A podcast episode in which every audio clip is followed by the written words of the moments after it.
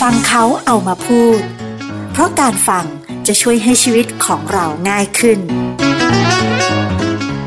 สวัสดีค่ะ พบกับฟังเขาเอามาพูดและไผ่แก้วค่ะ เพราะการฟังจะช่วยให้ชีวิตของเราง่ายขึ้นนะคะ วันนี้มาเจอกันใน EP ที่ 20 ค่ะ โอ้โหทำมาตั้งนานเพิ่งจะ EP ที่ 20 เองนะ แสดงว่าละเลยละเลยนะคะ ใน EP ที่ 20 ในวันนี้ให้ชื่อตอนว่า flow state สู่นิพพานแห่งการทำงานค่ะคุณผู้ฟังแม่รู้สึกว่าเรามาพูดเรื่องนี้นี่มันดูเชยไหม หลายคนที่ชอบฟังเรื่องต่างๆ ที่มันเกี่ยวกับเรื่องของเทคนิคเทอมนะเรื่องของการที่คนมาพูดคุยกันกับคำศัพท์ที่มันใหม่ๆ อะไรอย่างเงี้ย ถ้าเกิดหมายมาพูดถึง flow state ในตอนนี้นี่หลายคนคงจะแบะปากมองบนเล็กน้อยบอกอืมาช้าจังเลยนะคะ แต่จริง ๆ แล้วมาช้านี่มันยังดีกว่าไม่มานะ เพราะว่าอะไรรู้ไหมเพราะว่า เออ มีความรู้สึกว่าในในในตอนที่คนมักจะพูดถึงวิธีการทำงานนะคะว่าเออเราจะทำงานยังไง ให้มันมี productivity ให้มันรู้สึกว่าผลผลิตผลงานที่ออกมาเนี่ยมันมีประสิทธิภาพมากที่สุดช่วงนั้นเนี่ยช่วงก่อนหน้านี้นะคะ แต่ละคนก็ หาฟังพอดแคสต์กัน หาอบรมกันหาอะไรกันเยอะแยะมากมาย ดังนั้นคำว่า flow state เนี่ยคือหรือ flow ก็น่าจะเป็นคำที่หลายๆคนรู้จักกันดีอยู่แล้ว แต่ทำไมอยู่ดีๆ ในวันนี้ซึ่งมันผ่านมานานมากแล้วแล้วก็เมื่อตอนที่แล้วนี่เพิ่งพูดไปถึง metaverse นะคะ คือจริงๆ ตอนที่แล้วเนี่ยออกเสียงว่า metaverse เพราะว่าไม่รู้ว่าชอบออกเสียงอะไรให้มันต่ำๆ ไม่ชอบออกเสียงสูงๆนะคะก็ไม่เป็นไรไม่ใช่ภาษาแม่แต่ว่าก็มั่วๆบ้างนะคะอะจะ metaverse metaverse อะไรเงี้ยก็ว่ากันไปเนาะแต่ว่าที่แน่ๆก็คือว่ามันมันก้าวไปจนถึงถึงในเรื่องของโลกยุคใหม่ที่เราจะต้องมาทำความเข้าใจกับมันแล้วละว่าเราจะอยู่กับโลกยุคใหม่เนี้ยยังไงดี แต่ว่าคุณฟังรู้ไหมคะว่า ยิ่งยิ่งคิดยิ่งมีความรู้สึกว่า เออมัน มันแอบสับสนเล็กน้อยนะบางทีคนรุ่นของใหม่เนี่ยรุ่นแบบ 40 บวกเงี้ยนะคะ มันก็จะเป็นคนในวัยที่มันอยู่ระหว่างตรงที่จะโลกเก่าก็ไม่เก่าจะใหม่ก็ไม่ใหม่อะ่ะคือเรายังรับได้กับสิ่งใหม่ ๆ ถ้าเกิดว่าเราไม่ปิดตัวเองนะ แม้ว่าเราจะแบบเลย 45 ประมาณนี้ แต่ถ้าเกิดว่าเรารู้สึกอีกทีหนึ่งเราก็จะรู้สึกว่าทวินหาโลกเก่าอยู่เหมือนกัน แล้วก็ ทีเนี้ยมันจะมายุ่งกับเรื่องของการทำงานค่ะคุณฟัง เพราะว่าการทำงานเนี่ยเราก็ต้องประสานระหว่างความความที่มันแบบเป็นโลกเก่าๆหน่อย กับสิ่งใหม่ ๆ ที่มันเกิดขึ้นมาแล้วมันเปลี่ยนแปลงเร็วมาก ดังนั้นที่หมายบอกว่ามันกระทบกับการทำงานเนี่ยบางทีมันก็โซซัสโซเซนะซัดสายพอสมควร ไม่ธรรมดาเลยทีเดียวนะคะ ดังนั้นเรื่องของ flow state เนี่ย จึงเป็นเรื่องที่ไหมทวินหาในในตอนช่วงสักประมาณครึ่งปีที่ผ่านมา ครึ่งปีที่ผ่านมาเนี่ย ไหมทำอะไรที่ไม่ไม่คุ้นเคยเลยค่ะคุณผู้ฟังคือจริง ๆ แล้วหนึ่งปีที่ผ่านมาเนี่ยทำอะไรที่ไม่คุ้นเคยเลย แล้วก็เป็นสิ่งใหม่ในชีวิตเลย แต่ต้องรีบทำให้มันมี productivity ให้ได้ว่าอย่างนั้น เออ แล้วมันคิดดูซิสิ่งที่ไม่เคยทำเลย มันจะเหนื่อยขนาดไหน ที่จะต้องทำออกมาแล้วก็ทำให้สำเร็จเลยภายในบางทีภายในวันนั้นหรือภายในสัปดาห์นั้นด้วยซ้ำนะคะออขอไม่เล่ารายละเอียดแล้วกันเนาะ แต่ว่าที่แน่ๆก็คือว่า เมื่อเราเจอกับสภาวะแบบนั้นน่ะในการทำงานของเราอะเราก็จะต้องมีมีโฟล์อยู่ข้างในมันด้วย แต่ในเมื่อลึกๆแล้วเราไม่ได้มีทักษะด้านนั้น เราก็เลยทำมันแบบตะกุกตะกักหน่อยโฟล์บ้างไม่โฟล์บ้าง แต่ยังดีที่เรามีทักษะชีวิตด้านอื่น ๆ มาร่วมกันนะคะ มันทำให้หมายมีความรู้สึกว่า เออบางทีอะเรา เข้าใจนะ เราเข้าใจไม่ใช่เข้าใจเออเข้าใจเรารู้เรารู้ เรารู้ในเรื่องต่างๆ แต่บางครั้งเนี่ยเราอาจจะลืมมันไปในบางช่วง เราเคยเข้าใจมันอาจจะไม่ได้ถ่องแท้ ดังนั้น ถ้าเกิดว่าเราจะทำอะไรสักอย่างหนึ่งเนี่ย แล้วบังเอิญบังเอิญว่าเราเข้าใจมันถ่องแท้หรือเอามันกลับมาทบทวนคิดเนี่ยนะคะ มันก็จะทำให้ทุกสิ่งทุกอย่างมันเป็นไปได้ตามแนวทางที่ควรจะเป็น แล้วก็มันก็จะเกิดผลดีด้วย ไม่ก็ลังหมายถึงว่าหมายเข้าใจคำว่า flow ในการทำงานว่ามันเป็นยังไง แต่คือพอเข้าใจมันเนี่ยเราไม่ได้เอามาย่อยแล้วไม่ได้เอามาพูด เราก็อาจจะไม่ได้ตระหนักถึงมันเท่าไหร่นักอะคุณผู้ฟัง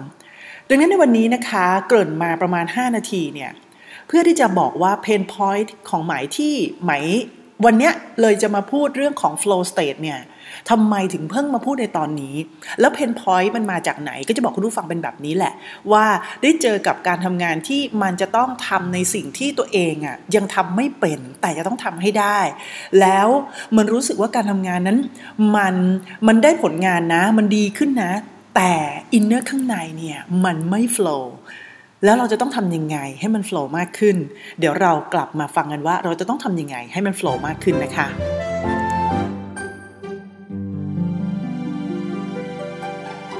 ฟังเขาเอามาพูด เพราะการฟังจะช่วยให้ชีวิตของเราง่ายขึ้น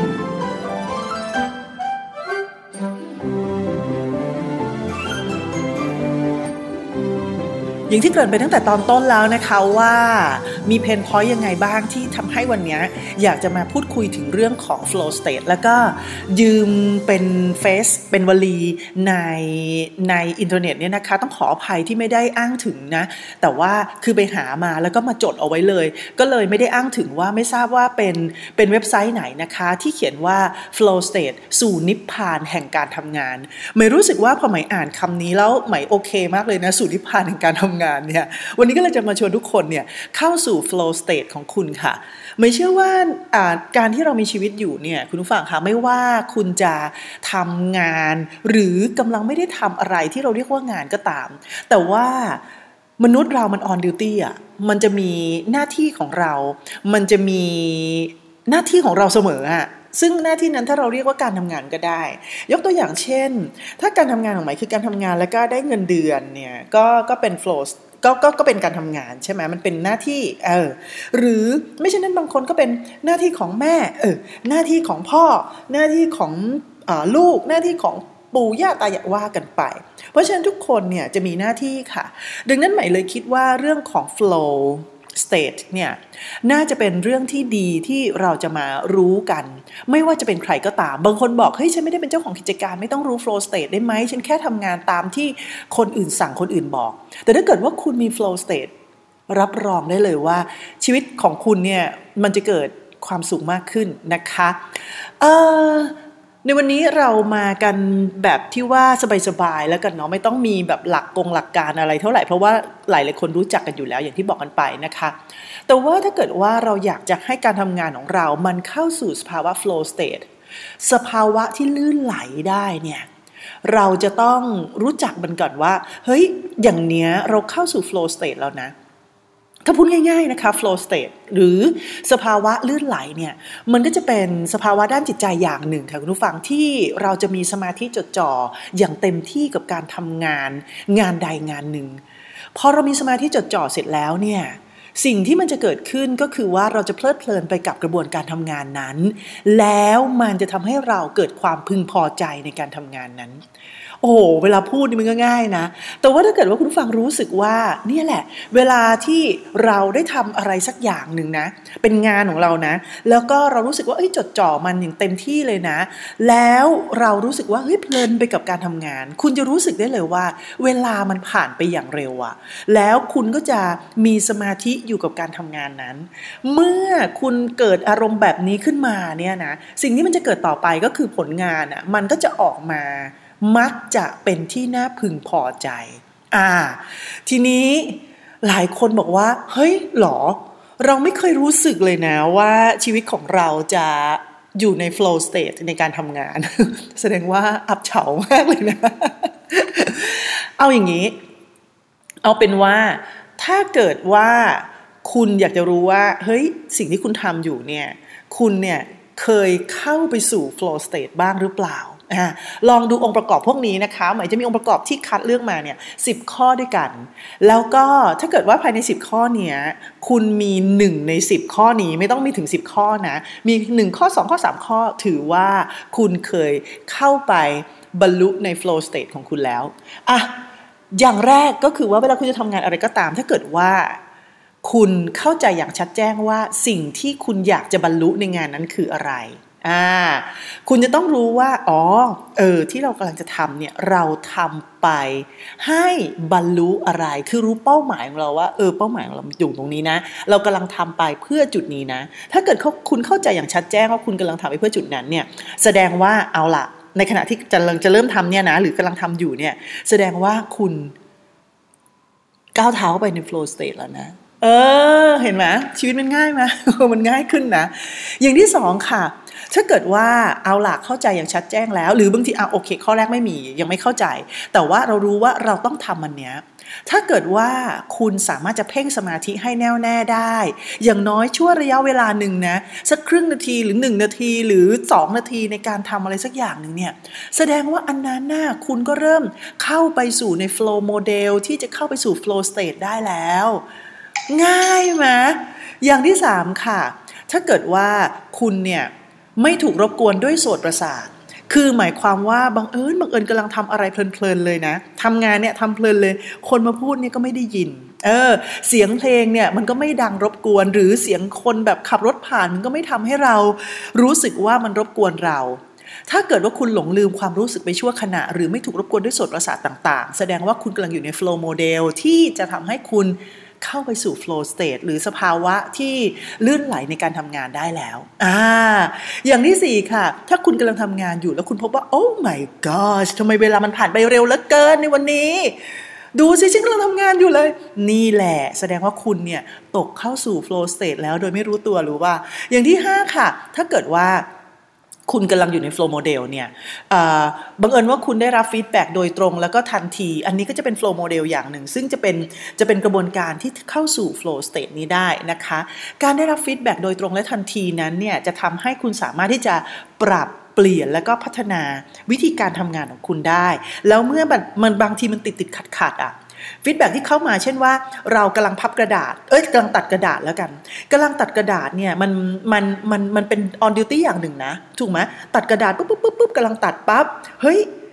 กันไกลอะมันมันรู้สึกว่ามันจะไม่คมอะอะอันนี้สมมตินะ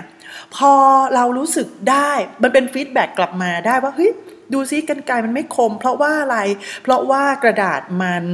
มันมันมีการฉีกขาดออกไปเล็กน้อย ทีนี้ถ้าเกิดว่าเรารู้สึกแบบนั้นได้ปั๊บฟีดแบ็มันกลับมาอย่างนี้ปั๊บนะอันนี้คือเราเราเราอยู่กับตัวเราเองใช่ปะกลับมาปั๊บทันทีเราก็เปลี่ยนกรรไกรได้ หรือไม่เช่นนั้นพอเราตัดตัดตัดตัดไปเอาส่งงานให้กับ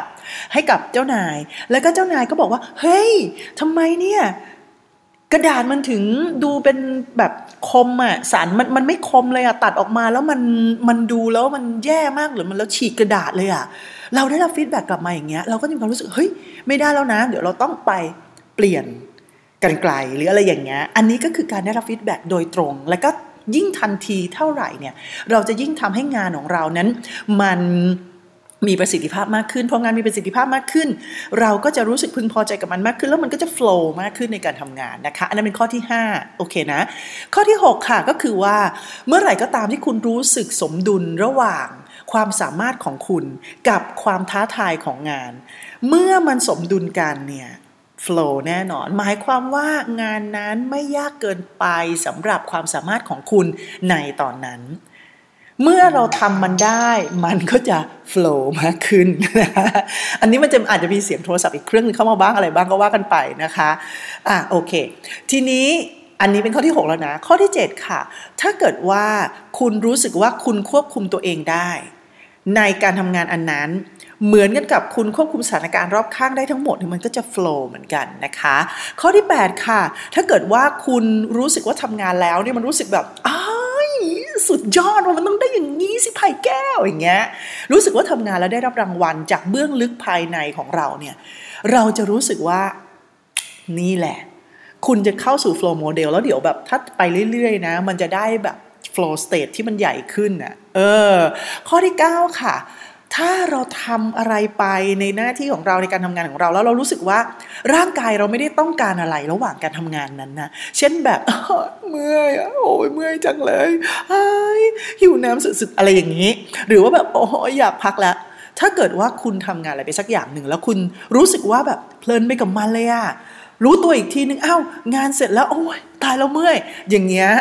อาจจะอยู่ใน flow state ไปแล้วนะคะ แล้วก็จริง ๆ แล้วคุณเข้าสู่ flow model คือกระบวนการของการสภาวะลื่นไหลไปเรียบร้อยแล้วเนาะแล้วข้อที่ 10 ค่ะ โอ้โห อันนี้ถ้าเกิดว่า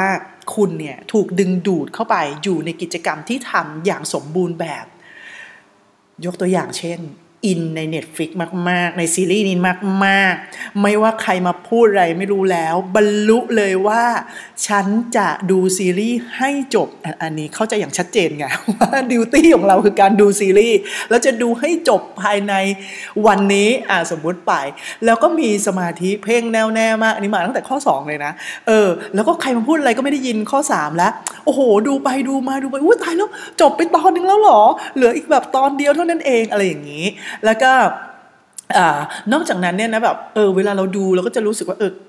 เนื้อหาในหนังอะ่ะเราอะเข้าใจมันได้ง่ายๆอะ่ะเราไม่ได้เราไม่ได้มีประสบการณ์ที่ต่างกันมากกับประสบการณ์ที่หนังกำลังถ่ายทอดให้เราหรืออะไรอย่างเงี้ยอันนี้มันหมายกำลังพูดถึงเรื่องของทักษะของเรากับกับงานนั้นนะ นั่นก็คือหมายความว่าเราสามารถที่จะแบบเข้าใจมันได้ง่าย ๆนะคะ แล้วก็นอกจากนั้นก็คือว่าแบบเออเราก็สามารถที่จะนั่งดูมันได้ โดยไม่ต้องลุกไปทำอะไร แล้วพอดูแล้วว่ามันอินเหลือเกินมีความสุขเหลือเกิน ดูไปดูมาเพลินๆโอ้โหตายละคอแห้งเลยพอดูหนังจบอะไรเงี้ยเนาะแล้วก็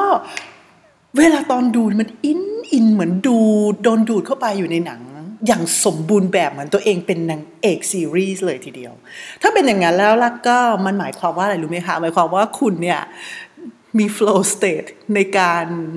ทำงานของคุณ นั่นก็คือการดูซีรีส์มาก ๆ เลย ถ้าเทียบการดูซีรีส์แล้วคุณจะเข้าใจแล้วก็คุณจะมีความรู้สึกว่า เออ ถ้าฉันทำทุกอย่างในในงานเนี่ยนะให้มันเหมือนฉันดูซีรีส์ในชีวิตก็คงดีใช่ไหม ทีนี้คุณพอจะเข้าใจเรื่องของ flow model ที่จะเข้าสู่ flow state แล้วนะคะ จริง ๆ จะเรียกว่า flow model flow state อะไรเงี้ย มันก็เป็นอันเดียวกันแหละ มันคือสภาวะที่เราลื่นไหลไปกับอะไรสักอย่างหนึ่งที่เราทำ ถ้าเกิดว่าเราคิดว่าทุกๆอย่างมันคืองานของเรา มันเป็นหน้าที่ของชีวิตของเราเนี่ย แต่เราไม่ได้จำกัดความคำว่าหน้าที่เอาไว้ให้มันหนักอึ้งมากนักอะ่ะหมายคิดว่าอะไรต่อมีอะไรมันก็อาจจะดีขึ้นนะคะหมายไม่ได้พูดเพื่อที่ว่าให้คุณผู้ฟังฟังอย่างเดียวนะ ในขณะที่หมายพูดเนี่ยหมายก็ได้ได้สอนตัวเองไปด้วยอะ่ะเอ้ยมันดีมากๆ อันนี้คือเป็นสิ่งที่หมายรู้สึกว่าหมายอยากจะทำพอดแคสต์ก็เพราะสิ่งเหล่านี้นะคะคุณฟังอะทีนี้กลับมาใหม่ กลับมาถึงเรื่องของว่าบางคนบอกโอ้ย ไม่รู้เรื่องอะที่พูดมาเป็นสิบอย่างเนี่ยมันมีอะไรบ้าง ก็ไปหามาค่ะ ทีนี้เขาบอกว่ามันจะมีสิ่งที่ถ้าเกิดเราเนี่ยเครียดถึงขนาดว่าอยากจะทำให้งานของเรามันมี flow state หรือสภาวะลื่นไหลได้เลยเนี่ยนะ เราจะต้องกำหนดมันยังไงบ้าง อะ โอ้โห จริงๆหมายคิดว่าสภาวะลื่นไหลมันเป็นธรรมชาติมากขึ้นเอ้ยมากกว่านะคะ แต่ถ้าเกิดว่าคุณฟังอยากจะได้เป็นหลักการแล้วแล้วก็ไปหามาให้แล้วเขาบอกว่าเงื่อนไขที่เราทำแล้ว จะทำให้เกิดสภาวะลื่นไหลขึ้นมากับงานเราได้เนี่ยมีเป็น 3 ข้อด้วยกันนะคะ อย่างแรกก็คือว่า คุณจะต้องกำหนด purpose ของคุณว่า purpose ของคุณเนี่ยคืออะไรหรือเป้าหมายก็ได้เป็น goals ก็ได้นะคะว่าเป้าหมายของคุณเนี่ยคืออะไรต้องชัดเจน เป้าหมายนั้นจะต้องทำให้เกิดแรงจูงใจที่จะทำขึ้นมาให้ได้ แล้วก็อีกอย่างหนึ่งเป้าหมายนั้นจะต้องมีโครงสร้างขั้นตอนว่า จะไปถึงมันได้ยังไง จะไปถึงเป้าหมายนั้นได้ยังไง ไม่ใช่แบบเฮ้ยฉันมีเป้าหมายแล้วฉันก็ไม่รู้ว่าฉันจะไปถึงเป้าหมายนั้นได้ยังไงอะ เนื้อออกมาจะไปดาวอังคารไม่จะไปยังไง ไม่ได้จะไปดาวอังคารคุณก็ต้องหาเงินก่อน หาเงินเพื่ออะไร หาเงินเพื่อที่จะไปติดต่อกับบริษัทคุณไปเองไม่ได้ใช่ไหมบริษัทใช่ไหมที่เขาแบบกำลังจะไปดาวอังคาร แล้วคุณต้องใช้เงินเท่าไหร่อะไรเงี้ยแล้ว วิธีการในการหาเงินมาไงเนี่ยมันจะต้องมีโครงสร้างขั้นตอนอย่างเงี้ยมาก่อน ว่าคุณจะต้องทำอะไรได้บ้าง ไม่ใช่ฉันจะไปดาวอังคารฉันจะไปดาวอังคารแต่แค่เนี้ยมันก็จะไม่สามารถเข้าสู่ flow state ได้นะคะโอเคเนาะอย่างแรกคือคุณต้องมีเป้าหมายก่อน อย่างที่สองค่ะ คุณจะต้องเจอกับ balance ให้ได้คำว่า balance หรือความสมดุลคืออะไร ก็คือความสมดุลระหว่าง ทักษะที่มีอยู่ในตัวคุณกับความท้าทายของตัวงาน คือหมายความว่าทักษะของคุณกับงานเนี่ยมันจะต้องอยู่ในระดับที่สมดุลกัน ถ้าทักษะของคุณมันมากไป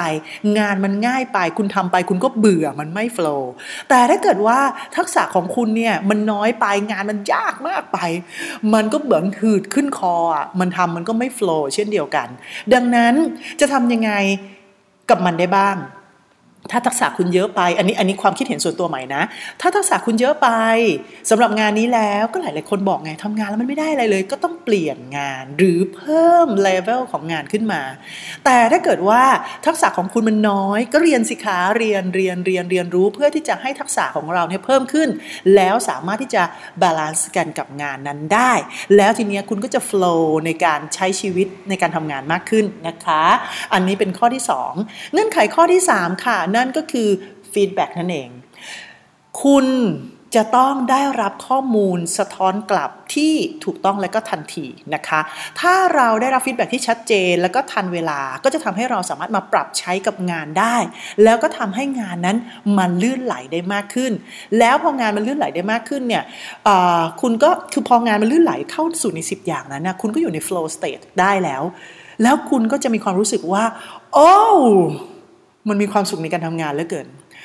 ความสุขในการทำงานมันคือสิ่งที่สำคัญมากๆค่ะ ที่จะผลักดันให้เราเนี่ยสามารถที่จะก้าวไปข้างหน้าได้ต่อไป สิ่งมีชีวิตทุกอย่างในโลกนี้คุณผู้ฟังมันจะต้องมีการหมุนอยู่ตลอดเวลา มีการก้าวไปตลอดเวลา ไม่ว่าหมุนไปหน้าหรือว่าถอยหลังก็ตามหรืออะไรก็ตามนะ มันจะมีการหมุนอยู่ตลอดเวลา ดังนั้นถ้าเกิดไม่หมุนแล้วนี่คือตายแล้ว เพราะฉะนั้นสภาวะที่มันโฟล์ควรจะเกิดขึ้น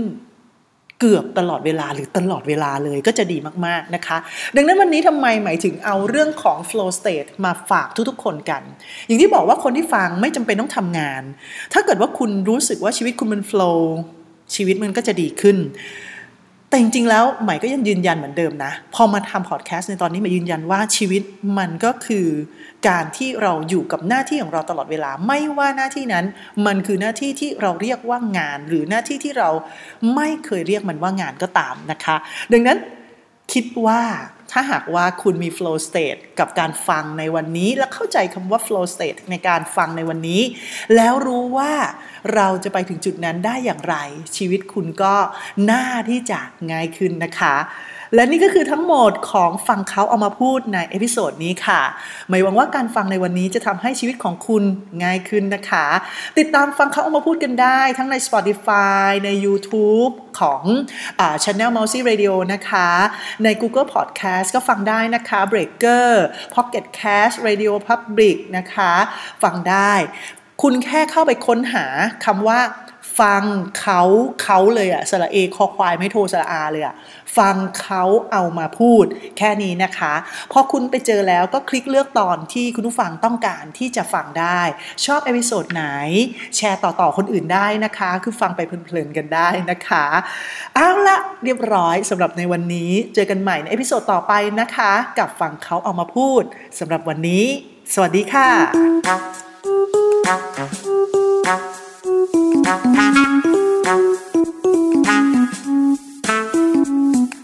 ฟังเขาเอามาพูด เพราะการฟังจะช่วยให้ชีวิตของเราง่ายขึ้น